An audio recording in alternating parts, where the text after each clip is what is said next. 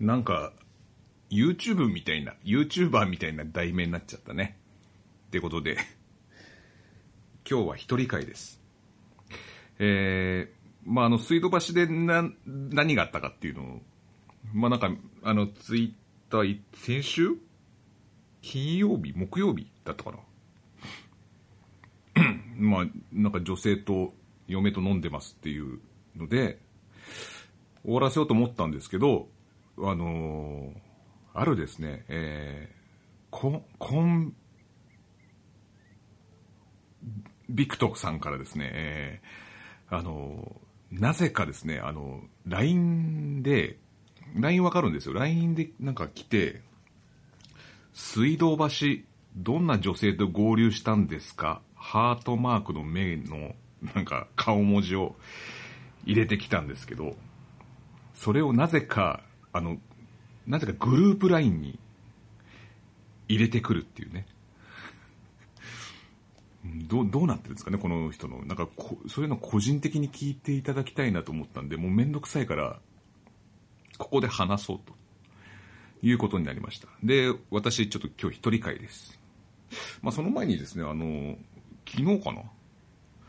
なんかあの、立ち飲み屋の森助っていう、まあ、わらびにある、あ、そう、わらびが、なんか、なんだっけ、コロナ禍で、コロナで、なんか借り、借りて住みたい街みたいな、このコロナだからなんか、都心はやめて、ちょっと離れたところに住もうみたいな、そういうなんかラランキング、借りたい街ランキングみたいなのに、なんと8位にわらびが入ってたんですよ。そう。2020年住みたい街ランキングじゃなくて、ちょっと特殊なやつ。なんかコロナがうんぬんのやつ。あれでもね、わらびがちょっと入ってたんですよね。8位ですって。で、最近なんかあのね、えーっと、なんだっけな。あ、そうそう、わらびがなんかちょっと街を盛り上げようみたいな、ちょっと動きに出てて、なんかちょっとわらびがなんか駅前再開発したりとか、あと、わらこれさんっていう、なんか、わらびを、なんか盛り上げたいみたいな人のアカウントが出てきたりとか、なんかすごい、なんかわらびが今ね、なんかちょっと、このコロナに便乗してなんかね、ちょっと、なんか町おこしをしようじゃないですけど、そういうのがちょっとあったんですよね。まあ、その、まあ、その話はまあさておき。あのーその、森助の、そのわらびにある立ち飲み屋の森助の、そのマスターの、まあ、店主さんのね、えー奥さんがですね、あのーなんか知人が亡くなったらしいんですよ。それで、あのーそこで久しぶりに大森さんって方と会ったと。で、この大森さんっていう人は、なんかその友人なんですけど、その、マスターの嫁さんのね。で、その大森さんって誰だっていうふうに思うと思うんですよね、皆さんね。えっと、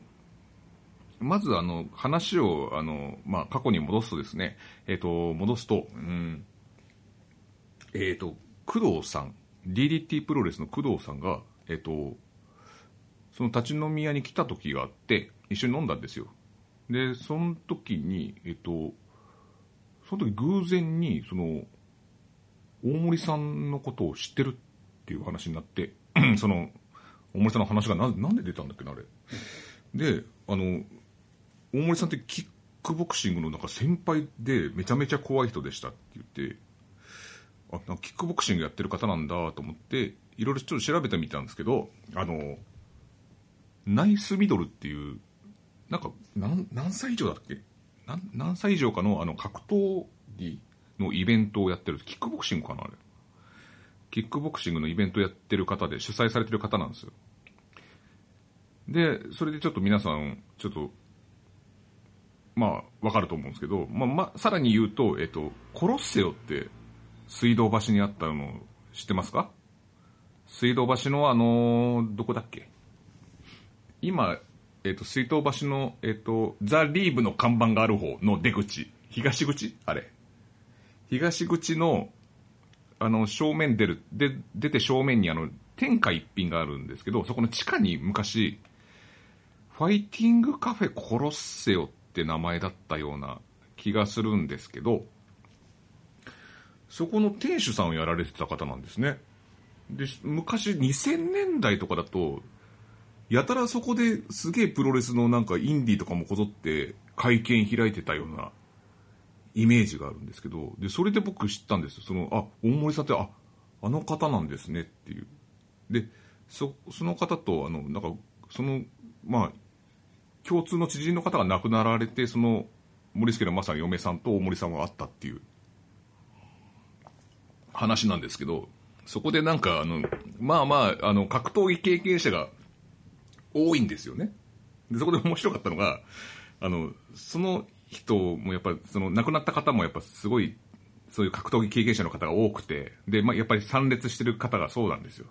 やっぱそっち関係の人が多くて。で、あの、あの、焼き場行って、焼き場行く前に、あの、棺桶になんか入れるじゃないですか。棺からなんかその、えっと、なんていう霊柩車に入れなきゃいけないんですけど、なんかそこで もうこれらしいエピソードなんですけど、この棺桶俺一人で持ってけるっていう。これお俺一人で、俺一人で十分だよっていう感じのなんかこう力自慢、謎の力自慢みたいなのが始まったらしくて。いや、あのね、そういう、わかるんです、その、なんか、なんかそういうね、ちょっと強さを見せたいでしょう。確かに。でも、あの そういう、あれじゃないんですよ。棺桶の運ぶやつって。あの、みんなで見送るから、あれわざわざ持ってるわけで、表からみんなで持つわけじゃないと思ってるんですよ、俺ね。俺の中では。ね。あの、ね、橋本さんが亡くなった時も、ね、あの、冬木さんが亡くなった時もみんなで棺桶持ってたじゃないですか。力自慢はいますよ、いっぱい。で、それでなんか、なんかそれで棺桶を一人で持ってこうとしてる人がいたっていう 話を聞いて、俺ちょっと思わず、不謹慎ながらちょっと笑ってしまったっていうね、話。殺せよ、どこ行ったんだって話だけど。で、なんか、そう、工藤君は元気にしてんのかなみたいな感じで、なんか聞かれたって言ってたんで。で、あの、今ね、ちょっとあの、工藤さん、その、奥さん通じてね、その、聞かれたんですけど、まあ、工藤さんもなんかあの、ね、あのコロナで新宿大変そうですから、じゃあみんなで行きましょうみたいな。で、なんか大森さんも行きたいって言ってるって言うから、えー、じゃあみんなで一緒に行きましょうかっていう話をしてまして、で、その話が一切工藤さんには伝わってないっていう その森助の奥さんも、あの、工藤さんの LINE 知らないんで僕が言わなきゃいけないんですけど、なぜか工藤さんよりこのポッドキャストで言うっていうね。早めに言うっていう。そんなお話でした。いや、水道橋の話しろっていう話なんですけど、えっ、ー、と、これがですね、あの、リキさんが、あ、リキさん、あ、えっ、ー、と、コンビクトさんがですね、コンビクトさん皆さんご存知ですかね。あのー、まあ、存じ上げてる方は、まあ、イメージつくと思うんですけど、知らない方、なんだコンビクトってってなると思うんですけど、えっと、なんて言ったらいいだろうな、プロレスのアパレルをやってる方なんですね。まあ、T シャツを作ったりとか、あと、筋肉マン関連の商品を手掛けてる、まあ、本当にエロい社長なんですけど、見た目がなんか、なんだろう、なんつったらいいんだろうな、えっ、ー、と、1990年代の江口洋介みたいな、あの、サングラスを必ず上にしてて、ロン毛で、なんか縛ってて、で、いつも腕にロレックスをつけてるっていう、なんか、なんかその90年代の、あの、江口洋介をそのまま今もやってる感じの人なんです。で、なんかあの、えっ、と、シエロとかによく出没するらしいので、あの、興味がある方はシエロに行って、その江口洋介っぽい人を見かけたら、その人がコンビクトさんなんで、話しかけてください。あの、いろんなエロエピソード持ってますんで。なんか、誰か、女子、女子プロレスラーを、なんか、ね、ホテルに誘っただの、なんか終電逃して、AV 嬢がいるバーにいるって俺になぜか夜中急に LINE してきたりとか そういうなんかいろんなエピソードがあります。はい。で、まあこの人ノアはもう出禁になっちゃったんですけど、ノア出禁になってるのかわかんないですけど、僕新日出禁であのノア出禁がコンビクトさんじゃないですかね、多分ね。うん。で、そういう感じで、いますけど、この方がもう本当にもう LINE でななぜかグループで教えろって言うんで、まあいいですよ。じゃあ、あなたに教えるよりも、このポッドキャスト聞いてくれてる人の方がね、それ教えた方がいいと思うんで、えー、は、じゃあその話しましょうかね。えっ、と、まず僕は、あの、今まで、えっ、と、今月までは、えっ、と、週5勤務でずっと家なんですよ。在宅勤務。もう一切外出なくていい、仕事では。っていうんだったんですけど、来月からちょっと、えっ、と、か、変わるので、そこの、えっ、と、現場が変わるんで、そこの現場のお客さんのところに、まあこういうね、こういうプオータが来ますと。こういうプオータが来るんでよろしくお願いしますみたいな、あの、ちょっと顔合わせをしたんですね。それ水道橋が現場なんですよ。で、あれだけ望んだ水道橋の現場なんですけど、プロレスあるじゃないですか、後楽園あるから、まあいいなと思ったんですけど、まあ、このコロナだからねっていうので、まあテレワークもちょっと入るんで、まあ週2、3ぐらいは多分水道橋に行く感じなんですよね。で、それで、その顔合わせをやってたんですね。で、あのー、まずですね、水道橋着いたら、探すのはやっぱザ・リーブのあの看板ですよね。あれはどこにあるのかって思って。俺ずっとその都内に行ってないから、水道橋も全然行ってないんじゃないかな。なんで、それをまず探して、あったみたいな写真撮っちゃったりとかして、で、それで待ち合わせしたんですよ。で、待ち合わせして、で、あの、自分の、あの、スキルって言って、なんかこう、職歴みたいなのをこう、まとめたシートがあるんですけど、それをまあ見せるんですよね。で、僕はこういうことやってきましたみたいなのを自分で説明して、まあこういう経歴ですよ、みたいなのをやるんですけど、そのスキルシートを紙っぺら印刷するの忘れたから、ちょっと私の、あの、前田君の方で印刷してくれっていうことで、えっ、ー、と、私が印刷したんですけど、その印刷した紙を持っていくためにクリアファイルを探したんですよ。そしたら、ノアのクリアファイルが大量にあって で、ノアのクリアファイル以外見つかんないんですよ、家の中探しても。で、それを持ってったんですよ。挟んで。で、お客さん先に、その、クリアファイルの中からスキルシートをこう出そうとしたら、さすがですねって言われたんですよ。さすがですねって。え、何のことでしょう？って言ったら、あの、聞いてますよ。プロレスファンなんですよね。って言われて、もうバレてるんですよ。で、なんか、それはなんでかっていうと、もう、あの、会社の後輩、部下が、もうそこに行ってるんですよね、その現場に。それでなんか、俺が水道橋だからきっと喜びますよ、みたいな。なんか、後楽園もあるから、すごい喜びますよ、みたいなことを言ってたらしくて。で、それでもう早速そのクリアファイルのノアのやつでバレました。はい。で、そこからまあ、なんかいろいろ説明して、じゃあぜひ来てくださいっていうことで、えー、まあ、OK もらったんで、で、それがちょうど4時、3, 3時 ?3 時半ぐらいかな？3時半か4時ぐらいだったんですよね。で、それで、あの、これから家帰って、まあ、テレワークなんでね、家帰ってもちょっと定時ギリギリになっちゃうんで、今日じゃあ、直帰していいですかって聞いたら、あ、全然いいですよって。まあ、直帰もなんか直帰っていう言葉もね、会社で今仕事してねえから、なんか、ややこしいんですけど、まあいいってことなんで、で、それであの、水道橋といえばやっぱ電。電ってわかりますかね？もつ焼き電っていう水道橋の美味しい店があるんですよ、もつ焼き。で、そこに行きたいなと今日ちょっとね、その顔合わせ終わったら絶対そのまま家帰んないでちょっと飲みたいなと思ってて、で、そこに行っていいということだったんで行っていいっていうか、まあ帰って自由にしていいっていうことだったんで、そこに行きまして。で、いつも普段はね、あの、もつ焼きでもあの、頭とか、まあ、もつ、もつ焼きっていうのは、ま、豚のその、いろんな部位の串焼きなんですけど、基本ね、メインは。で、頭とか、ね、えー、っと、油とか、脳みそもあるんですよ、豚の脳みそ、ブレンズとか。そういうのがね、あの、どうしてもプロレス見た後だと、売り切れてるんですよね。なんか札がひっくり返って、そのメニューの札がひっくり返って赤くなってるんですよ。そうすると部位がないんですけど、感動でしたね。全部黒なんですよ、札が。全部残ってるっていうので、レバー、レバーもありますし、レバ刺しも、ハラミ刺しも全部あって、普段は売り切れてるやつが。うわ、これすごいなと思って。で、いろんなものをチョイスして、えー、まあ、いただいたんですけど、うわ、美味しい美味しいっつって、一人でね。で、レモンサワーってのがあって、レモンサワーも何がいいかっていうと、あの、シャリ菌なんです。あの、シャリ菌っていうのは、えっ、ー、と、普通レモンサワーってあの、焼酎を入れて、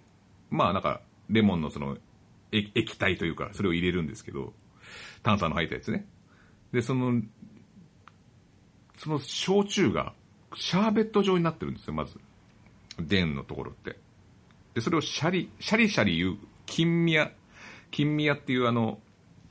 なんだろう、えっ、ー、と、焼酎のブランド、焼酎のブランドがありまして、で、その金宮のシャリシャリのやつだから、シャリ金って呼ばれてるものがあって、それを、それに、えっ、ー、と、小玉の、小玉っていうブランドがあるんですよね。小玉サワーっていう。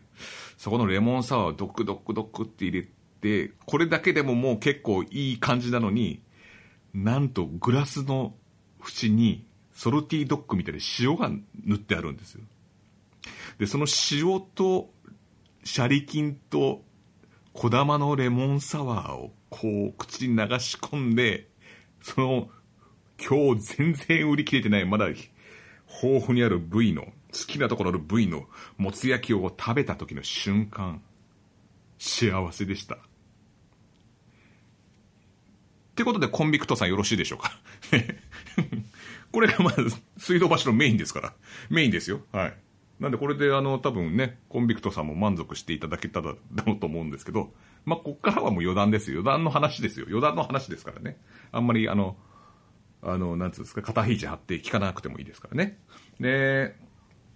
うん、その後ですね、まあ、ひとしきり楽しんだんですよ。で、その後、ちょっとまだ飲みてえなーみたいな。ちょっと調子に乗って飲もうと思って、で、今度、水道橋に、ヒーローっていう、立ち飲みヒーローっていう、立ち飲み屋さんがあるんですね。そこに行きまして。で、あの、その立ち飲みヒーローさん、もう席ないんですよ。立ち飲みだから。で、まあ、客さんがいて、えっと、基本カウンターしかなくて、で、あ、テーブルもあるか。テーブルで向かい側、向かい合って2人で飲む席が2つぐらいあって、で、あと全部カウンターなんですよ。まあ、まあ、いわいわば、まあ、店の壁と向き合って飲むのが、飲むようなのが L 字であって、で、真ん中の方になんか、ちょっと大きめのテーブルがあって、そこはなんか、もう1人でもいいし、2人でもいいし、みたいな感じのテーブルが、ちょっとでかい、でかめのテーブルがちょっと真ん中にドンってある感じなんですけど、で、そこのテーブルの方に僕案内されたんですよね。で、そこのテーブルのところに、えっと、男性が一人いて、右側かな？で、左側に女性が一人いたんですよ。で、その女性の人が、あ、もうね、若いのに珍しいな、こんなとこでと思って。で、俺そこの空いてるとこに、じゃあここで、ここにしてくださいって言われて、店員さんに。あ、わかりました、みたいな感じで。で、それで、えっ、と、その時は何飲んだっけな、ホッピー。ホッピーだよね。ホッピーのセット白を飲んで、えー、それで、何頼んだっけな、俺。ちょっとメニュー忘れちゃったんですけど、串揚げだ頼んだような気がするんですよ。うん。で、まあ、飲んでて、で、あの、そこのでかいテーブルって6人多分立てるとこなんですよね。で、まあ反対側の方は、なんかあの、透明のシートがあって、あのコロナで、多分向かい合っても喋れないような感じになってるんですよ。で、基本なんかそういう感じの、で、横は別に仕切りはないんですよね。もう横に仕切りやったら完全に一覧みたいな感じになっちゃうんで、横はなくて、で、それでずっと前向いて飲んだそれね。で、えっ、ー、と、その、俺が飲んでるとこの後ろ側のには、えっ、ー、と、カウンターがまたあって、そこ 2, 2人ぐらい行けるんですよ。でもまあ狭いんですよね、結構。狭くて。で、えっ、ー、と、そこ狭いんで、おじさんが2人ぐらい飲んでたのかな？で、俺ずっと飲んでたんですよ。で、そしたら、なんか、隣の人が、カレーの頭っていうの頼んで、カレーの頭ってことはカレーのライスもあんのここと思いながらも見てたらそれがすごいめちゃめちゃ美味しそうだったんですよね。で基本なんか2人ともその両脇2人とも携帯のなんかこうツイッターとかなんか見ながらツイッターとかゲームゲームとかかな？なんかしながらなんか飲んでる感じでいて、で、女性もいるけど、女性に話しかけるのは絶対ね、多分ダメだと思うので、僕はそれ自分から話しかけなかったんですけど、結局ね。で、それで、あの、飲んでたんですよ。で、おじさんのそのカレーの頭がすげえ美味しそうだったんですよ。そのチーズ、なんかチーズが乗っかってて、丼で結構来てて、で、なんかカレー、カレーなんとか、なんとかのカレーみたいなやつがメニューにあったんですけど、そのカレーの頭ってなんだろうと思って、これってあれと違うのかどうかを、すげえそのおじさんに聞きたかったんですけど、それもちょっとなんか携帯いじってるし悪いなと思ってでやっぱり前で向いて飲んでたんですよ。でそしたらここからちょっと一回この話な一回置いといてですね。あのコブラ会っていう、まあ、きっかけコブラ会だったんですけどコブラ会の話をちょっとしなきゃいけないんですけどえっとまあ前回のポッドキャストでも言ったかな？コブラ会っていうのはネットフリックスの海外ドラマであってで、あの、ベストキットっていう映画があったんですけど、それの、えっ、ー、と、何十年後かの物語なんですよ。物語なんですよ。で、えっ、ー、と、34年前らしいんですよね。あの、ある一人の少年が、えっ、ー、と、宮城さんっていう沖縄の空手の師範みたいな人に空手を教わってで空手大会に優勝して終わりみたいな感じの修行を積んで終わりみたいな感じの、まあ、すごい手短に言えば。でその決勝の相手が小倉会っていうまた宮城さんの宮城師範の道場とは違う小倉会っていう、まあ、悪いことばっかするような結構過激な勝つためだったら何やってもいいみたいな小倉会っていうのがあってそこの道場ですごい生徒もいっぱいいて。で、そこのコブラ会の、その、代表で、ジョニーっていうのがいて、で、そのジョニーと、その宮城空手の、その弟子のダニエルっていうのが、空手の大会の決勝で戦うんですよ。で、それでまあ、ダニエルが勝つんですけど、で、コブラ会っていうそのドラマは、その負けたジョニーっていう、その男の子が、まあ、その空手を負けたことによって人生が変わってしまうんですね。で、それで、あの、すごい、その34年後になるんですけど、その舞台は変わって、コブラ会っていうそのドラマでは、もう叫びたりで、なんか、職も失ってしまいみたいな。で、その叫びたりな、そのジョニーと、それでジョニーは嫁と別れて子供が一人いるみたいな設定で、で、決勝で勝ったダニエルは、あのカーディーラーを経営してて、で、なんかテレビの CM とかもやってて、なんか、なんか、なんか値段を安くするためになんか値段が出てきて、それにチョップしたり、空手チョップしたり、蹴りやったりとかして、なんかそれで値段を叩き壊して安くするみたいな、そういう CM を流したりとかして成功してるんですよ。で、それが最初だったんですけどね。で、それで、えっ、ー、と、ある日なんか不良グループにボコボコにされてるミゲルっていう少年をですね、あの、ジョニーはふとし、なんか、ふとしたきっかけで助けることになるんですね。で、あの、それで、そのミゲルっていう少年が空手を教えてほしいっていうことで、じゃあコブラ会を作ろうってことになって、コブラ会の道場を作るっていうとこから始まるんですけど、まあ面白いのでぜひ見てください。で、最初は YouTube レッドっていう、まあ今でいう YouTube プレミア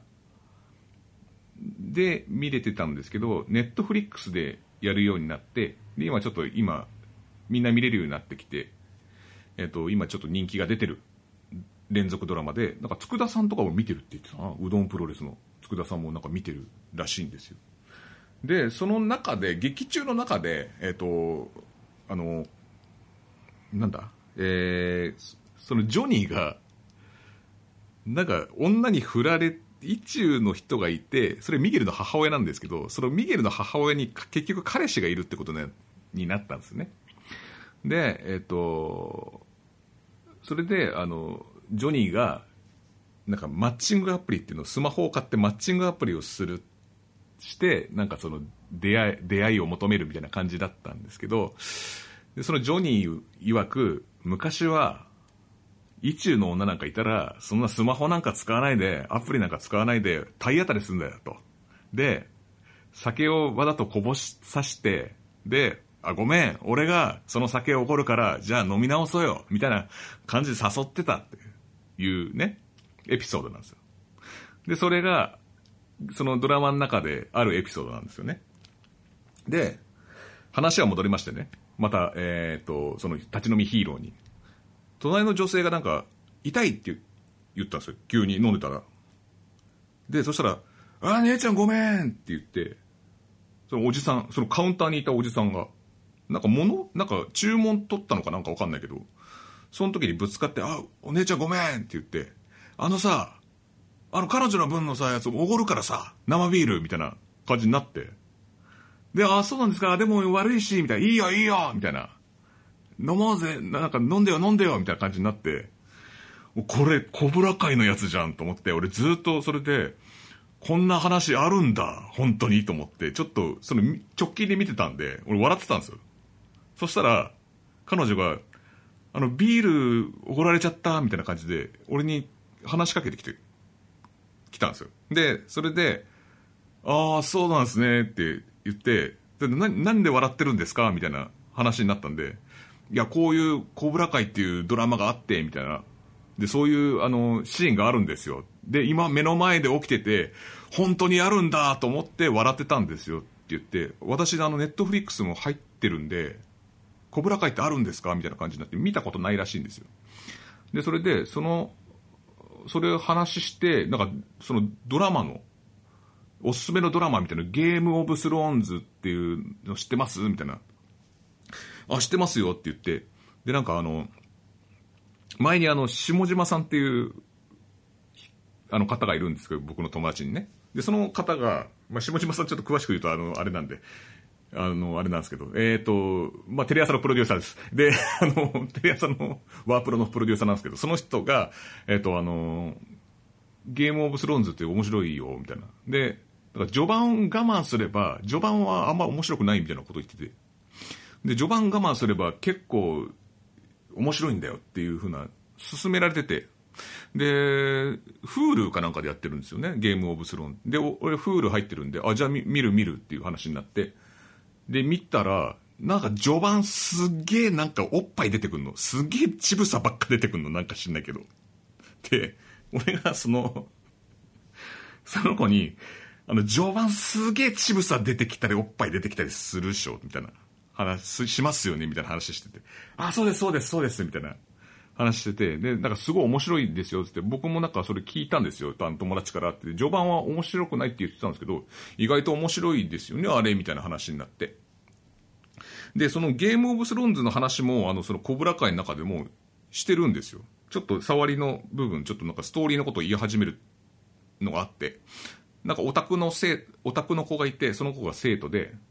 なんかその子が、なんかそのゲームオブスローンズのことを言う、なんかセリフを言って、セリフっていうかなんかそのあった出来事を喋ってるシーンがあって。であそれもあるんですよみたいな話とかしたりとかしててでそれで話をずっとしてたんです。であのえっ、とここにはどうしたんですか？って僕はあの水道橋でちょっと顔合わせがあってちょっとここで多分働くことになりそうな感じになって今決まったんですよみたいな話をしてて。でそしたらあの彼女はなんかえっ、ー、となんか歯科医大に行ってきましたみたいなこと言ってて、あ、あ大学生さんですかって言ったら、いや、違います、違います、みたいな。なんかそれも、え、うまいですね。それも小倉会にあったんですかとか言うから、いや、ち、それはないです。つって。そんなのはないです。つって。で、あ、大学って言うから、あの、大学生かなと。あ、あの、歯科の、あの、歯の矯正をしているから、その、歯科医大かなんかそこに行ってますみたいな。水道橋にあって、みたいな。あ、そうなんですね、みたいな話になって。で、それでなんか彼女はなんか30何歳とかだったな、確か。もう個人情報になっちゃうからあんまり言っていいのかどうかわかんないですけど。で、なんかスラッとした人で。で、えっ、と、なんだっけ、それで話してて、で、その後大西さんが、あの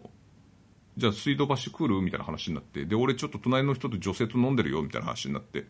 何それみたいな感じになって、で、ちょっとなんか説明するともう、これ空手のコブラ会とかの説明しなきゃいけないから、あの、それは後々しようと思ってて、で、来なよ、っつって言って、それで、あの、その子にも、えっと、あの、ちょっとこれから時間あります、みたいな話にして、で、あの、よかったら、うちの嫁が来るらしいんで、って言って、あの、よかったら一緒に飲みませんかみたいな話で、なって。なってで、あの、ご迷惑じゃないですか？いやいや、全然全然、あの、うちの嫁、あの、誰とでも仲良くなっちゃう人なんですよ、つって。で、それで、で、嫁から、そのお兄さんが、なんかしんだけど、職場から30分ぐらいで来るんじゃないですかねつって、何分ぐらい来れますか？みたいな。30分ぐらいだからすぐですよ。つって言ったら、ものの10分ぐらいで来たんですよ。で、なんかタクシー使ってきたっつって 言って、なんか女性と飲んでるらしいじゃんっつって、あ、この人なんですけど、つって。言って、これこれこういう理由でこうなって、みたいな話になって、あ、そうなんですね、みたいな話になって、で、これがうちの嫁なんですよ、つって、あの、敦子ですって言って、で、あ、そういえば俺名前も何も言ってねえやと思って、で、あの、前田です、みたいな話になって、で、それで、あの、な、名前なんつうみ、みゆちゃんだっけなそれで、あの、よろしく、みたいな感じで飲んでたんですよ。その後も。で、そう考えると大西さんの方がすごいちっちゃく見えたから、結構背の高い女性だったような気がするんですよね。うん。で、まあ若いか感じの人です。僕、だから若いっつってもなんかもう30代ぐらいになるともう自分より年下になるともう30代も20代ももう同じような感じに見えてきちゃうんで、ちょっと、ちょっとわかんないですけど、うん。若かったですよ。うん。で、飲みまし、じゃで、飲んで、結局その、おじさんからもらったビールも、飲んで、結局おじさんもいなくなってたんですよ、カウンターから。なぜか。もんで、それで大西が来るっていうね。で、それで結局みんなに飲んで、で、あ、そろそろじゃあ帰んなきゃいけませんみたいな話になったんで、あじゃあまた、またどっかでお会いできたら、なんか、飲みましょうみたいな感じになって、それで別れました。で、その後、大西さんが電行きたいって言うんで、じゃあ電行こうっていう話になったら、札が全部真っ赤になってて何にも食べるもんないってなった。もうやっぱ電ってすげえなと思って。あれでも、札が全部黒いの5時ぐらいだったような気がするんだよな。5時もう、4時だったかな。だそれからちょっと飲んで、ヒーローで飲んでいったらもう、そんなしかなかったですね。うん。だから改めて電の人気はすごいなと思いました。うん。最後は電に始まり電で終わるっていうね。やっぱりあの電話すごいなっていう話でした。はい。こんな感じで、ちょうど30分ぐらい話したね。リあの、コンビクトさん。リッキーさんって言いそうになったけど、コンビクトさん、もう言っちゃったけどね。うん。いかがだったでしょうか？あの、その子は、なんか、みゆちゃんって言って、背の高い女性だから、あの、水道橋のヒーローに毎日通ってれば、多分会えると思うんで、よかったら。で、彼氏はいないって言ってました。大西さんが、すぐ、あの人、あの人すぐ聞きたがるのが、なんか、彼氏はいるんですかみたいな感じで、すぐ聞くの。好きな人いますかとか。なぜか、なぜか聞くんですけど。で、それで、あ、いないんですよ。もう出会いがなくて、すごい困っててって言ってて、なんか、なんかね、アパレル関係の仕事で、なんかインドの方の工場で作ってる、なんかアパレルだって言ってたな。そう。それで、なんか全然女性しかいなくて、出会いがなくて、みたいな感じで言ってたんで、そう、そんな感じだったんでね。まあ、コンビクトさんはまあね、ちょっと違いますけどね。うん。まあ、そういう方もいらっしゃるんで、立ち飲みを舐めるなよと。そういう出会いもあるんじゃないですか？はい。私はまあ既婚者なんで、こういう感じになりましたけど。まあ、えっ、ー、と、でも周り独身男性がもういねえんだよな。